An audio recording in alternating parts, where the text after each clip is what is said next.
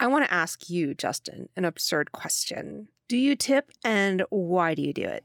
I do. And so my thinking is it's like at least 20% on everything. Why I do it? I don't know. Like, just raised on having done it. Always thought that was the right thing to do. Like, you know, I couldn't imagine like going to dinner and my parents not leaving a tip or something like that. It's one of those things that I've never truly thought about until I became an adult, you know? Yeah, it's sort of like water. And in America, we're fish. That's 100% it. Hello, people. You are listening to the Extra Spicy Podcast. I'm Justin Phillips. And I'm Soleil Ho. Today's episode is all about tipping, how it works in the American restaurant industry, why some people say it's awful, and the current debate over the federal minimum wage. It's such a weird American thing to tip, but it seems like more and more restaurants have been trying to figure out if they want to stop doing it entirely, because I guess it really isn't that equitable. Exactly. And especially now, as states are reopening and lifting restrictions on dining, we have to ask, is this going to be a return to how things have always been? Or is this an opportunity, you know, for something new? Basically, like, is this moment a tipping point? I hate this. I hate you. I hate puns. You love it. You love it. Anyway, we're talking to experts, activists, and people in the restaurant industry here in the Bay Area, as well as former San Franciscans who are facing this issue in other states. But it's not just a restaurant issue. It's an American economic conundrum. And we're going to break it all down with a lot of information. So put on your seatbelts. So what does tipping actually look like on a paycheck? Okay, so this is from the U.S. Department of Labor's website.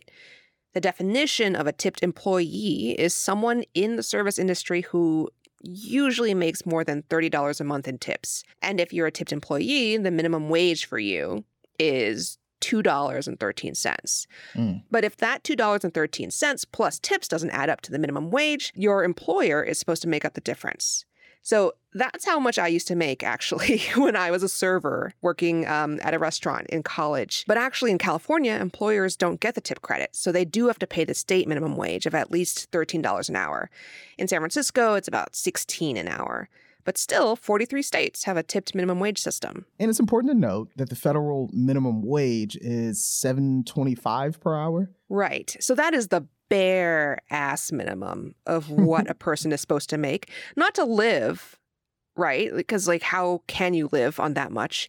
But exactly. Really, it's not tied to inflation. It's not really tied to the reality of how people exist in the world. Like, some states have set their own rates, but federally, we're talking $2.13 for tipped workers and $7.25 as a minimum wage as the baseline. That is crazy to me, especially when you think about like what $7.25 can get you. And like the kind of work that you do to get minimum wage too is labor intensive. It uses your body. You're tired. And really, an hour of that is worth like one crappy pizza. I know. And they take taxes out of it. I mean, it's nothing. When you strip it all away, it is clearly not enough. That's basically what we're saying. The novel coronavirus pandemic really put this issue of income and income inequality into the national spotlight. In the restaurant industry, millions of people were either furloughed from their jobs or they were completely laid off. Those who kept their jobs became essential workers, air quotes. In mid-March of 2021, President Biden signed a sweeping $1.9 trillion stimulus package. Here's President Biden about to sign into law the COVID relief bill known as the American Rescue Plan. And the bill did a lot. It expanded food assistance. It granted an extension for unemployment benefits. Well, this historic legislation is about rebuilding the backbone of this country and giving people in this nation, working people, middle-class folks, people who built the country, a fighting chance. But what stayed the same were the federal minimum wage and the subminimum wage. As you mentioned, Senate parliamentarian Elizabeth McDonough ruling against raising the federal minimum wage to $15 an hour, arguing that increasing that wage as part of the $1.9 trillion coronavirus relief bill doesn't comply with budget rules.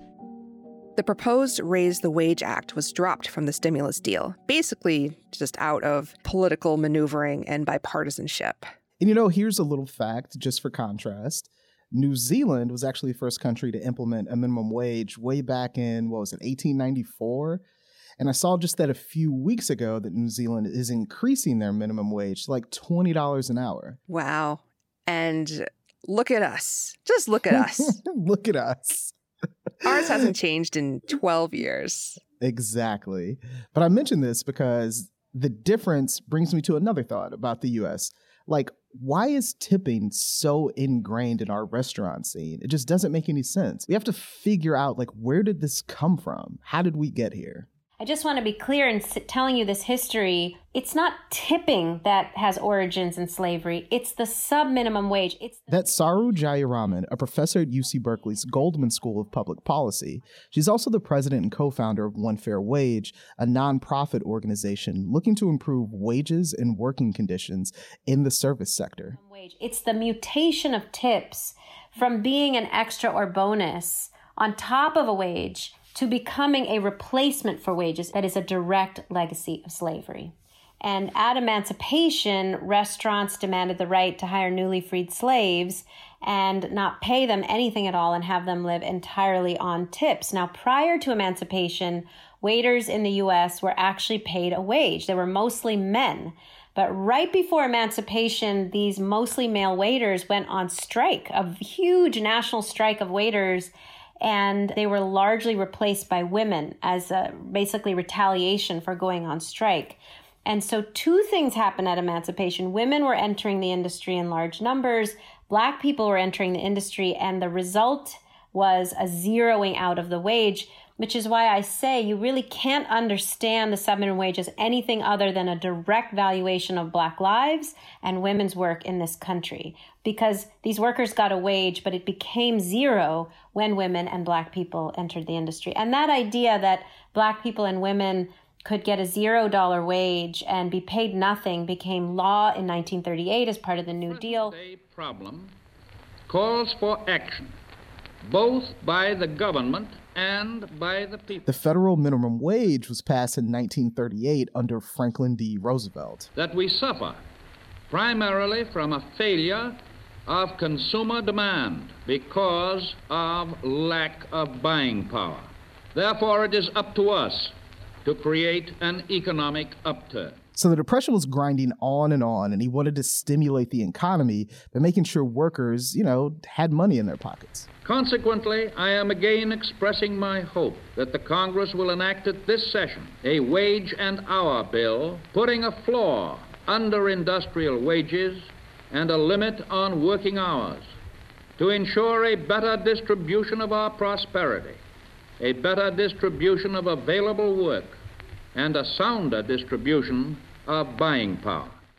So in 1938, the first minimum wage was set at 25 cents per hour, which is about $4.65 in today's money, except if you were Black. Here's Saru. Millions of Black workers were left out of the first minimum wage in the U.S. Farm workers were mostly Black. Domestic workers were mostly Black, were left out. And tipped restaurant workers were mostly Black. Overall, the New Deal did a lot to help the economy in the nation, but its policies, didn't always challenge the racist status quo of the country. 1938 was also when the Fair Labor Standards Act was established. Think of it like a rule book for how employers have to treat their employees. And this is how a loophole for a sub-minimum wage came to be. So while Roosevelt was pushing for a minimum wage, Labor Secretary Frances Perkins added a provision to pay, and I quote, persons who by reason of illness or age or something else are not up to normal production, end quote, less than the minimum wage. So that means people with disabilities, agricultural workers, incarcerated workers, tipped workers. They're paid less, and it started here. In the 1960s, the tipped wage was set to 50% of the minimum wage. So as one went up, the other would go up. And both did go up incrementally. But that changed in 1996 thanks to Herman Cain. Thank you, brah. He was the head of the National Restaurant Association at the time, and they lobbied Congress to decouple the tipped minimum wage from the federal minimum wage. And that is why the tipped wage has been frozen at $2.13 for decades. It's not just a legacy of slavery. It is an ongoing source of both racial and gender discrimination. To this day, women in this country, Black women, earn $5 an hour less as tipped workers than their white male tipped counterparts for two reasons. One is women of color get segregated into more casual restaurants where they get less in tips. But two, at this point, there's irrefutable mountains of evidence that customer bias in tipping results in Black people and Black women in particular earning a lot less than white men. 70% of tipped workers today across the country are women. They're largely women working in very casual restaurants, IHOPs, Denny's, mom and pop diners. They struggle with 3 times the poverty rate of the rest of the U.S. workforce. They use food stamps at double the rate, and they have the absolute highest rates of sexual harassment of any industry in the U.S. because they have to tolerate inappropriate customer behavior to feed their families and tips. And we know that this is directly related to the sub-minimum wage because California is one of 7 states that got rid of this system many decades ago, requires a full minimum wage with tips on top. The Fight for 15 movement started in 2012 when fast food workers walked off the job to demand $15 per hour. The movement has had success on state and local levels. California, Oregon, Washington, Nevada, Minnesota, Montana, and Alaska fought to get a $15 minimum wage, and they won. I think that one of the innovations of the restaurant industry in the last couple of years is trying to scare workers in the 43 states with a sub-minimum wage that somehow their tips would go away if their wages go up or their jobs would be lost. And the data really shows exactly the opposite. San Francisco has the highest tipping average of any city in the United States of America. And it has the highest wages for restaurants of any city in the United States of America. We talked to Eung Chang, a sommelier in Washington, D.C., He worked for a long time as a restaurant worker starting in the Bay Area. When he moved to the East Coast, the pay difference came as a big surprise. And then I remember I got an interview with this restaurant, and then I sat with the owner, and I vividly remember, he said, "How much do you expect to make?" And I said, "Oh, I don't know, like $10 an hour plus tips." It's kind of what I made in California 2 years ago when I left. So I was like, "Yeah, I'll just start at $10 an hour plus tips." And he laughed in my face. And he's like, "You must be from California." I'm like, "How did you know that I was from California?" I'm like, "Do I say do too much? Like, how did you know?" But he said, "Only people from California ask for that kind of wage." And I said, "Well, what do you mean? Like, what do you pay here?" And then he said, "We pay $2.77 an hour." And I laughed in his face because I thought he was joking. I was like, yeah, that's funny. And then he's like, "No, really, we pay $2.77 an hour." And it blew my mind, honestly. Like, is that even enough to pay for taxes? And lo and behold, come my very time for my very first paycheck, it said, "This is not a check, fat zero." And, the reality sank in. I was like, wow. So people literally bank on just tips. So the thing that gets me about this is like, how much is an apartment in DC compared to the Bay Area? Like, you can't, like, the pay discrepancy makes me think that a one bedroom in DC is like $200. Right. It's on some college, apartment type thing where $400 is expensive. Right. So it demonstrates too, like, once you have a certain amount as your baseline, going below it just seems totally bananas. No, absolutely. And I feel like I would have reacted the same way, where I would have taken the amount as a joke. Like, I would have been like, there's no possible way you're serious. It just feels reasonable to assume that if you are getting a new job in the same field, doing the same things, that you would at least make the same amount of money that you used to make. It's just so strange that these variables from state to state can really undermine that sense of security. You're listening to the Extra Spicy Podcast. We'll be right back after a quick break. You can support this podcast and the newsroom that creates it by subscribing to the San Francisco Chronicle at sfchronicle.com/pod. I'm Solejo, and we're back with more on tipping and the sub-minimum wage.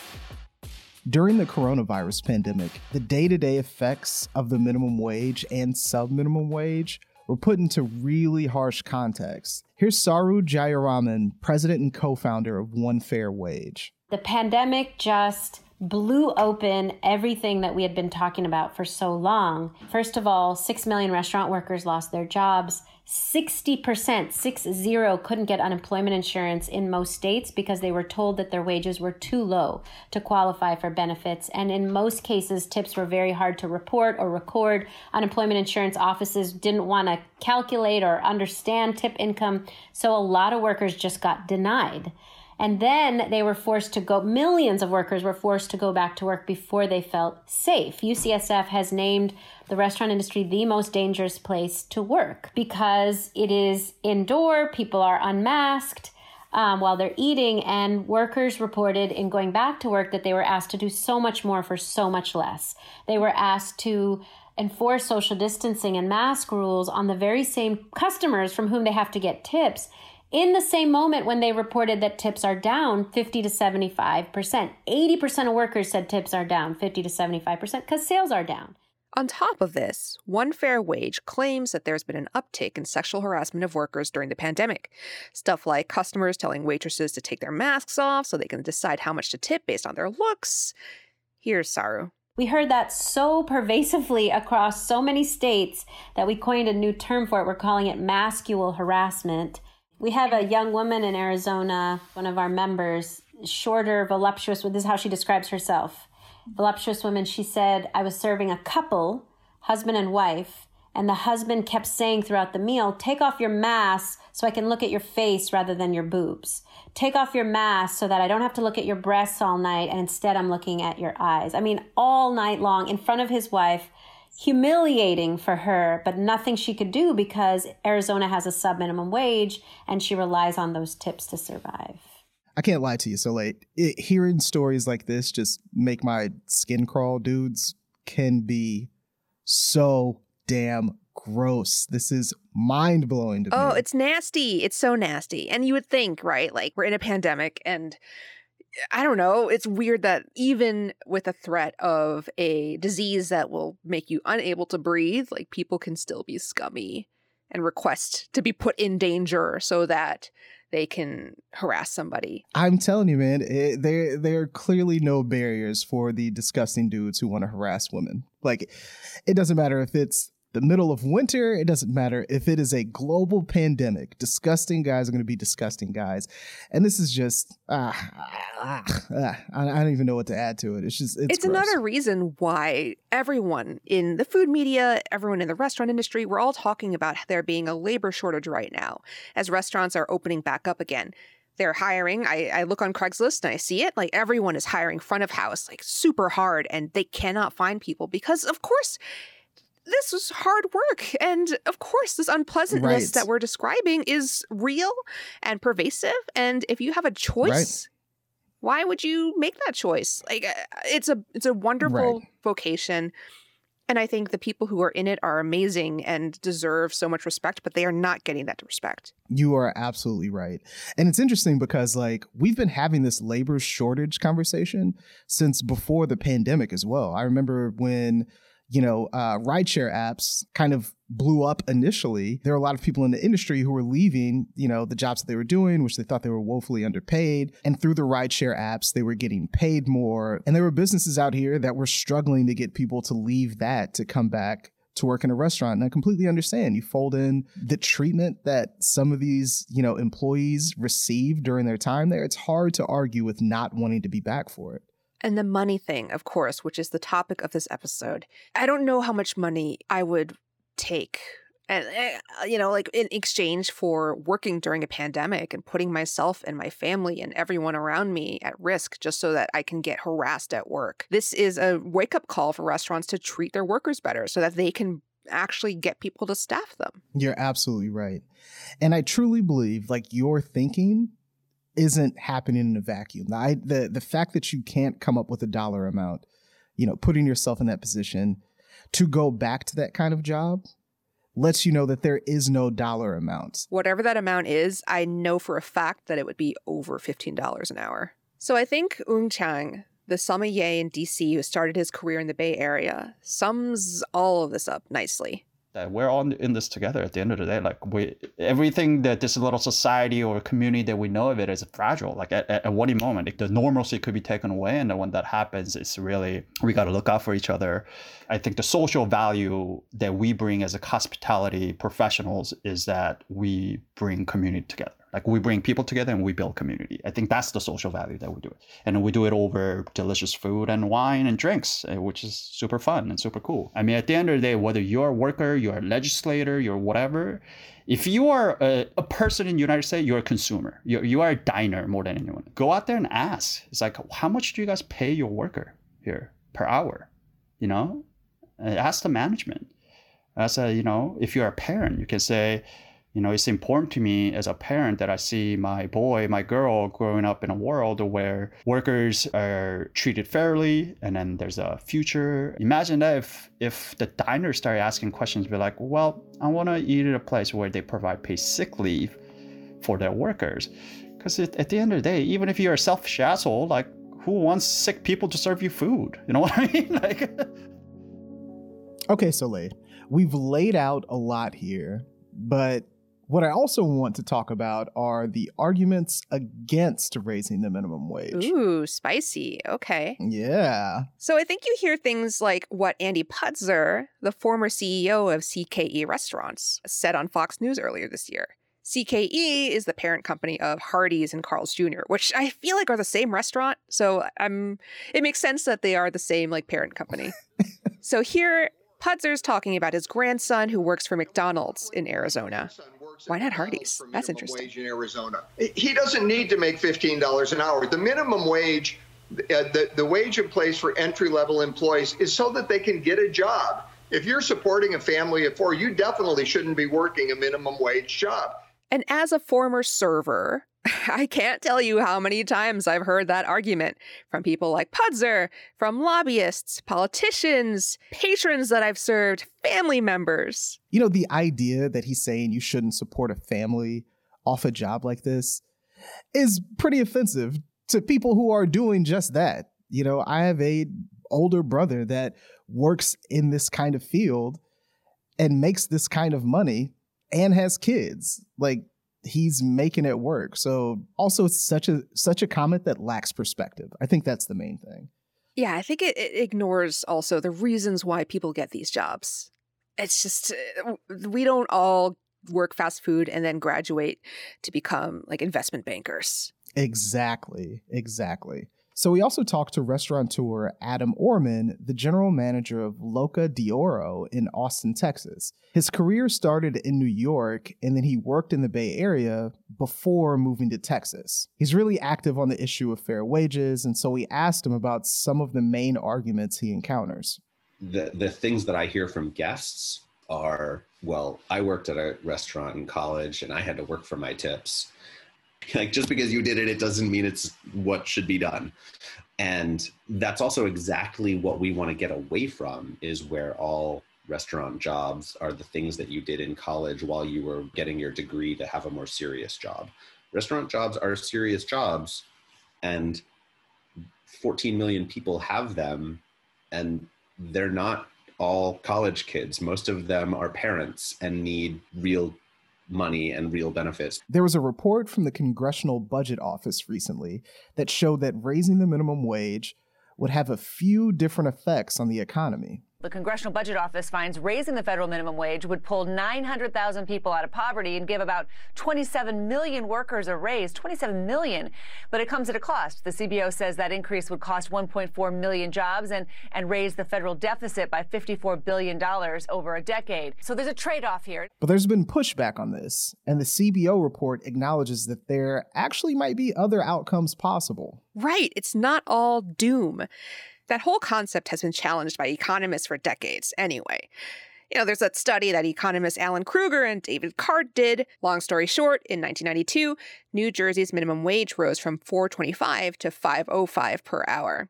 So economists surveyed 410 fast food restaurants in New Jersey and its neighbor, Pennsylvania, where the minimum wage was constant. Bottom line, their study concluded that an increased minimum wage did not reduce the number of jobs.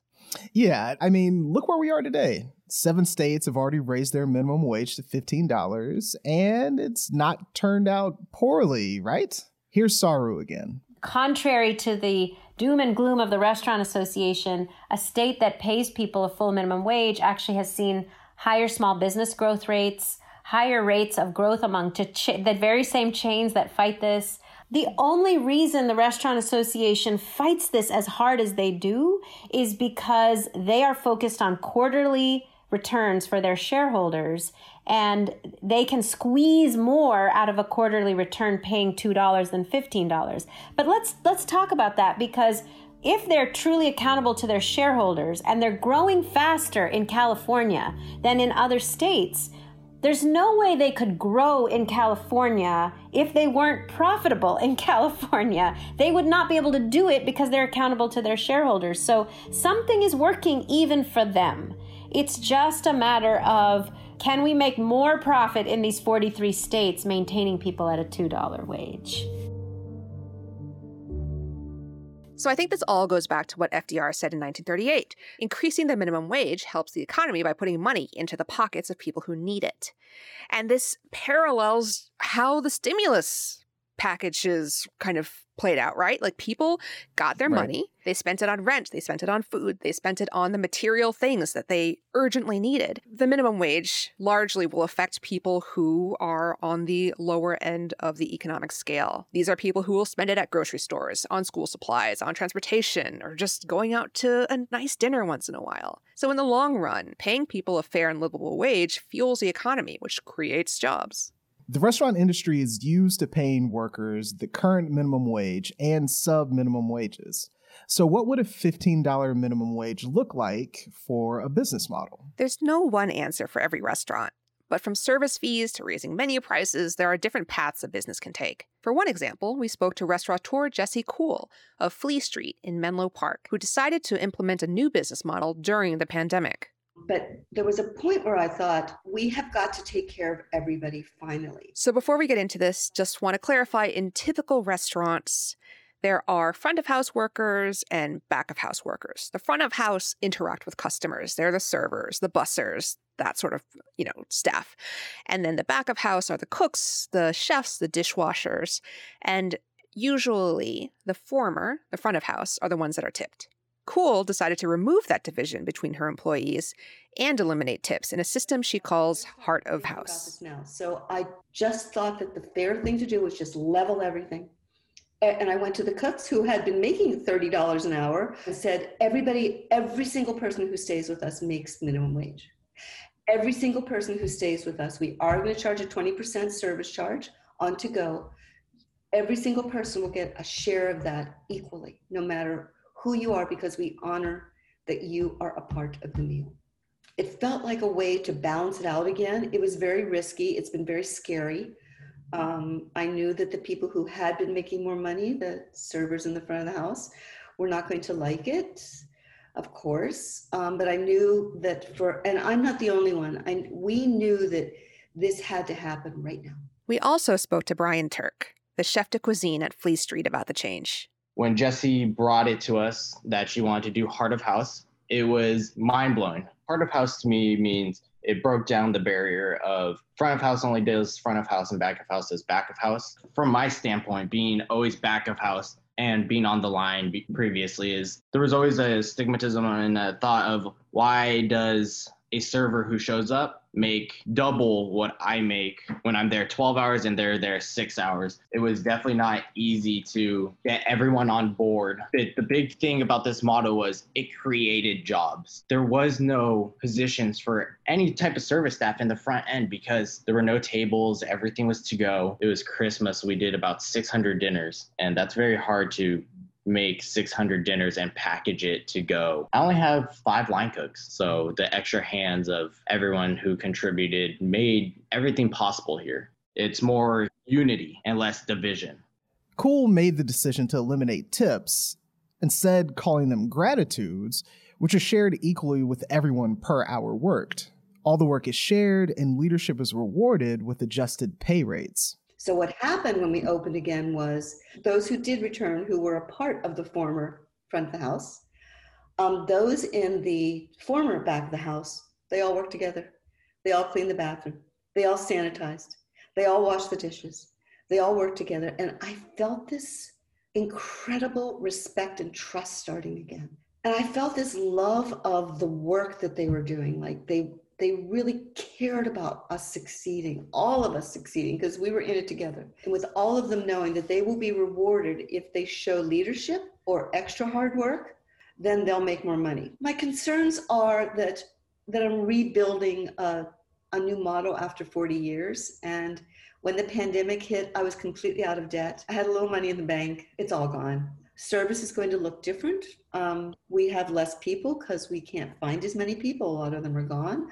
But I think what what people don't understand is when you're in there having a great time and eating and drinking, and, you know, oh my goodness, you're so entertained, that the people doing it are among some of the lowest paid people in our community. And so I'm trying to raise that up. I think many of us are trying to raise that up so that while they're giving you a fabulous dining experience, they also have a good life, take care of their children, and live in a decent place.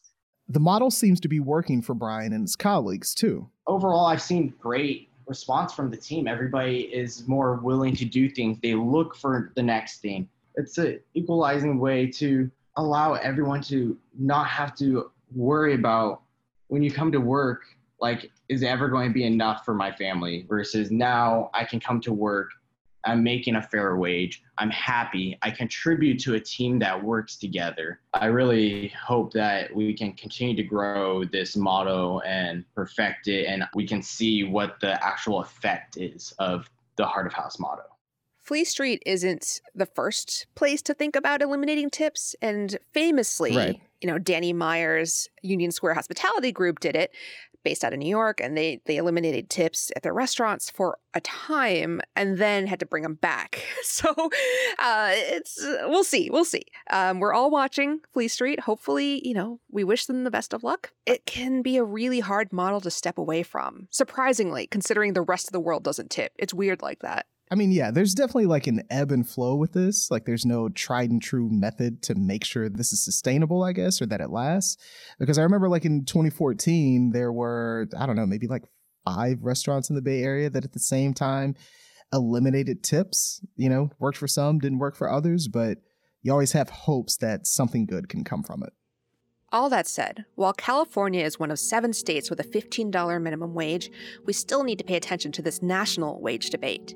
The Fight for 15 movement, as supporters call it, aims to eliminate the subminimum wage. In California, this would mean workers with disabilities, for example, could get a full minimum wage for their work.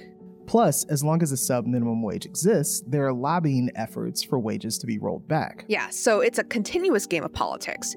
And especially after the last election and before the 2022 midterms. Oh my God. I know. So if this administration doesn't deliver on its campaign point of raising the minimum wage, what does that even mean for swing states? What does that even mean for re-election and the House and the Senate? And so it's complicated.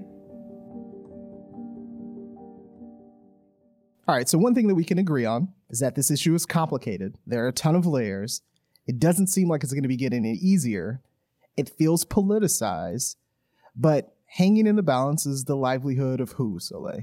All those people making $7.25 or even just pennies who are incarcerated and doing similar work.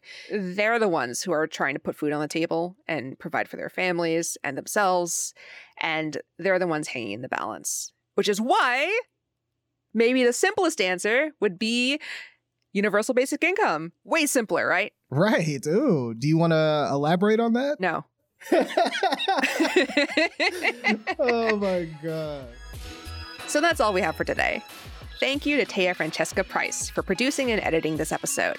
If you're enjoying Extra Spicy, please share it with a friend and give it a rating on Apple Podcasts. And remember to send us any questions or voice memos you may have about food, life, or anything else for our Dear Spicy Advice segment at extraspicy@sfchronicle.com. Thanks for listening.